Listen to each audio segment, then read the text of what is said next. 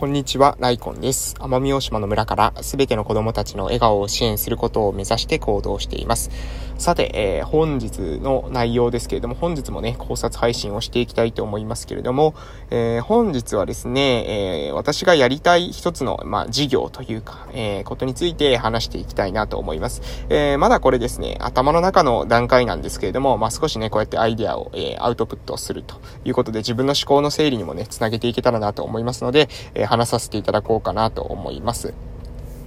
で、えー、私が目指しているものっていうのは、まあ、その、うん、ビジョンから言ってしまいますと、えー、ビジョンとしてはですね、リハビリ職の自立です。リハビリ職の自立。えー、これに向けてですね、何か事業が作れたらな、というふうに考えています。で、え、問題意識が実は、それ、え、そのですね、え、リハビリ職の自立ということに関しては、問題意識がね、え、自分の中にあって、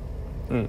で、それは何かというと、まあ、だから自立というのがビジョンってことは、今自立できていないっていうことなんですよね。で、自立できていないってことは、じゃあどういうことなのかというと、えー、まずですね、じゃあ、リハビリテーションを提供する側の人ですね。まあ、主に病院とか施設とかにいることが多いとは思うんですが、えー、そういった人たちは、えー、どうやってですね、えその人たちのなんだろうな、ビジネスモデルが、え組み上がっているのかっていうことなんですけど、えこれはですね、ほとんどですね、収入の大半というものが、えー、保険によってですね、賄われています。保険とか、まあ、その他ですね、社会保障の制度、えー、もう少しですね、えー、分解していくと、それは、え分解するというか、え何ですかね、えそれを、それが何かということを、え言葉を言い換えるのであれば、え税金です。税金ですね。皆さんから集められた税金の中で、え、社会保障制度が、え、決まっていって、で、その中に、え、配分された予算の中から、えお金になっているということですね。それが、まあ、要するにビジネスモデルでいう、えガソリンであり、まあ、給料。うん、の、えー、源泉、財源の源泉となっているもの。それが、えー、税金であるということです。で、税金であるということは、これすなわちどういうことかというと、えー、皆さんもあの、税金を使っているわけなので、え必ずですね、これは平等という言葉が、え付きまとってきます。で、えー、平等ということになりますと、これはね、えー、まあいいじゃないかというふうに思われるかもしれませんけれども、この税金が財源になることによってですね、えー、やりにくいことも現れてきます。で、それは何かというと、えー、個別性の高いリハビリですね。つまり、えー、その人らしい、えー、生活、その人らしいリハビリテーションというものが、えー、これがですね、制度が、え追いついていないという理由で、えなかなかですね、できなかったりします。なので、えまあ皆さんですね、どう、どうしてもね、えー、確一的な支援になってしまう。で、なぜ確一的な支援なのかというと、それは、えー、税金によって、えー、賄われているサービスであるからだということです。で、え、税金というものは平等性が担保されてて、え、制度があって初めてですね、使うことができますので、その制度が整わないような、その隙間の、えー、ニーズであったりとか、個別性の高いニーズに関しては、えー、対応できない。病院でですね、対応して、えー、いるところもあるんですけれども、病院とか施設の中では対応しているところもあるんですけれども、基本的にはですね、え、そういったものはサービスになってしまう。えー、もうなんか、なんだろう。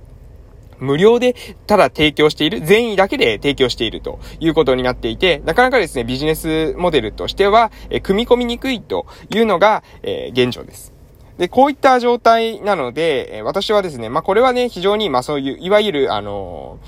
財源っていうもの、そのリハビリテーションを行っていく上での財源というものを、まあ、公的な資金、えー、税金含めですね、その公的な資金に依存している状態だなというふうに思ってます。そしてこの一つのですね、えー、財源に依存している状態というのは、まあ非常にですね、うん、自立を損ねます。えー、まあそこのですね、えー、顔色をね、伺ってしまうということですね。要するに、えー、社会保障制度の、えー、移り行きという、言いますか、えー、社会保障制度によってですね、すごく左右されてしまう。しかしですね、社会保障制度だけで、あの、すべての人に個別性の高いリハビリテーションを提供していくってことは、これは無理だと思います。なぜなら、えー、一人一人ですね、生活っていうものが本当に多様です。なので、えー、その人たちに対応してですね、リハビリテーションを行っていく必要があると思いますけれども、それが、まあ、今の現状制度の中ではなかなか難しい。まあ、それは税金を財源としていて平等という価値観が、えー、そのですね、まあ、その公的制度というものににはもう付きまとっているからですよ、ということでございます。で、もう一つですね、実はに、えー、リハビリ職の自立を損ねているところっていうか、えー、リハビリ職のですね、えー、自立を阻害している要因っていうものがあると思うんですけど、それはですね、リハ職の働き方ですね。え、リハ職の働き方、多くの方が、まあ、専業の、え、リハビリ、専業というか専従って言った方がいいですかね。まあ、一つの病院に、え、勤めている。一つの施設に勤めているというケースがほとんどです。で、えー、病院とかっていうのはですね、えー、未だにまだですね、えー、副業禁止っていうのをですね、当たり前のように、えー、まかり通っているところも、えー、少なくありません。なので、えー、もう少なからずですね、少なからずというか、まあその医療に従事しているというだけで、どうしてもですね、その、えー、患者さんのためのことだけを考えてやりなさい、病院のためのことだけをやりなさいということを、もうあの、その価値観がですね、根強くて、で、えー、逆、あの、自分のですね、その収入の、え、柱というものが、一本以上あることがもうまるでですね、悪いことであるかのように、え、言われているっていうケースが多いんですね。で、そうすると、どういうことになるのかというと、えー、収入の柱が一本に依存しているということは、要するに生活の首根っこをですね、えー、病院とか施設とか、その自分を雇用してえー、もらっているところに依存しているということになってしまいます。そうすると、えー、そういったですね、雇用主の機嫌を伺うようになります。雇用主の機嫌を損ねないように。えー、そうすると、え実はですね、リハビリテーションというのは非常に行いにくいわけです。要するに、えこれはですね、雇用主に依存している状態です。えリハビリテーションというものは、え最終目的はですね、え自立ですね、自立を目的としているんですけれども、そのリハビリテーションのリハビリ職の働き方自体が、え、まずそもそもですね、依存的な働き方をしているので、え、この中から、え、真のリハビリテーションを行っていくっていうことは、これは私は難しいんじゃないかなと思います。まず収入の柱が一本であるということで、え雇用主の顔を伺ってしまうと。雇用主の顔を、に、えまあ、雇用主の機嫌に依存している、雇用、一つの収入に依存している、収入の柱に依存しているという、今の、まあ、働き方の、えー、状態。まあ、そういった業界なんですね。そういった、えー、空気が流れています。そういったえー、状態であること。そして、えー、その活動をするにあたって、えー、自分がですね、使うことができるお金というか、えその活動に当たるお金が、え保険によってですね、ほとんど賄われている。え要するに税金を財源としたもので賄われている。社会保障制度に、え基づいてしか、え提供することができない。えこの二つの、え、ことによってですね、私たち、まあ、リハビリ職というんですかね。まあ、私は今、リハビリ職らしい働き方をしているとは言えないと思いますが、え、リハビリ職の多くの方っていうのは、実はですね、え、自立を、えさせることが仕事でありながら、自分自身が、え依存している活動日においても、え、自分のその生活を成り立たせる、え収入においても、え、何かに依存している。それは社会保障制度であったりとか、え、自分を雇用している病院だったりとか、施設だったりとか、えこういったところの、え様子をもう伺って、そういったところの顔を見てしか、え仕事ができないようなシステムになっているということです。で、このシステムエラーというものが、え解決できたらいいなと思っておりますし、それを解決することがリハビリ職の自立に、えー、繋がっていくんじゃないかなと思ってます。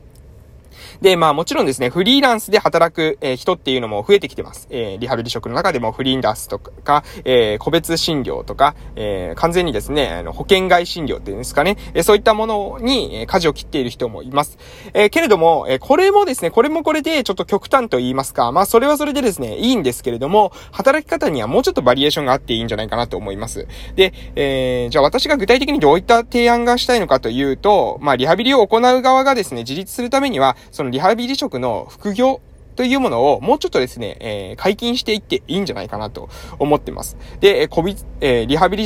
をですね、行う側が、えー、自立していて初めて、リハビリを行う側が、えー、その活動費とか自分の収入というものを、えー、複数の柱から、え得ることができるようになって初めて、え自立、リハビリ職の自立が成し遂げられ、リハビリ職の自立が成し遂げられるからこそ、そのですね、リハビリ職が提供するサービスが、よりですね、えその、個別性の高い、えー、自立を促すような、えリハビリテーションが、え提供できるようになっていくんじゃないかなと、私はそういうふうに思ってます。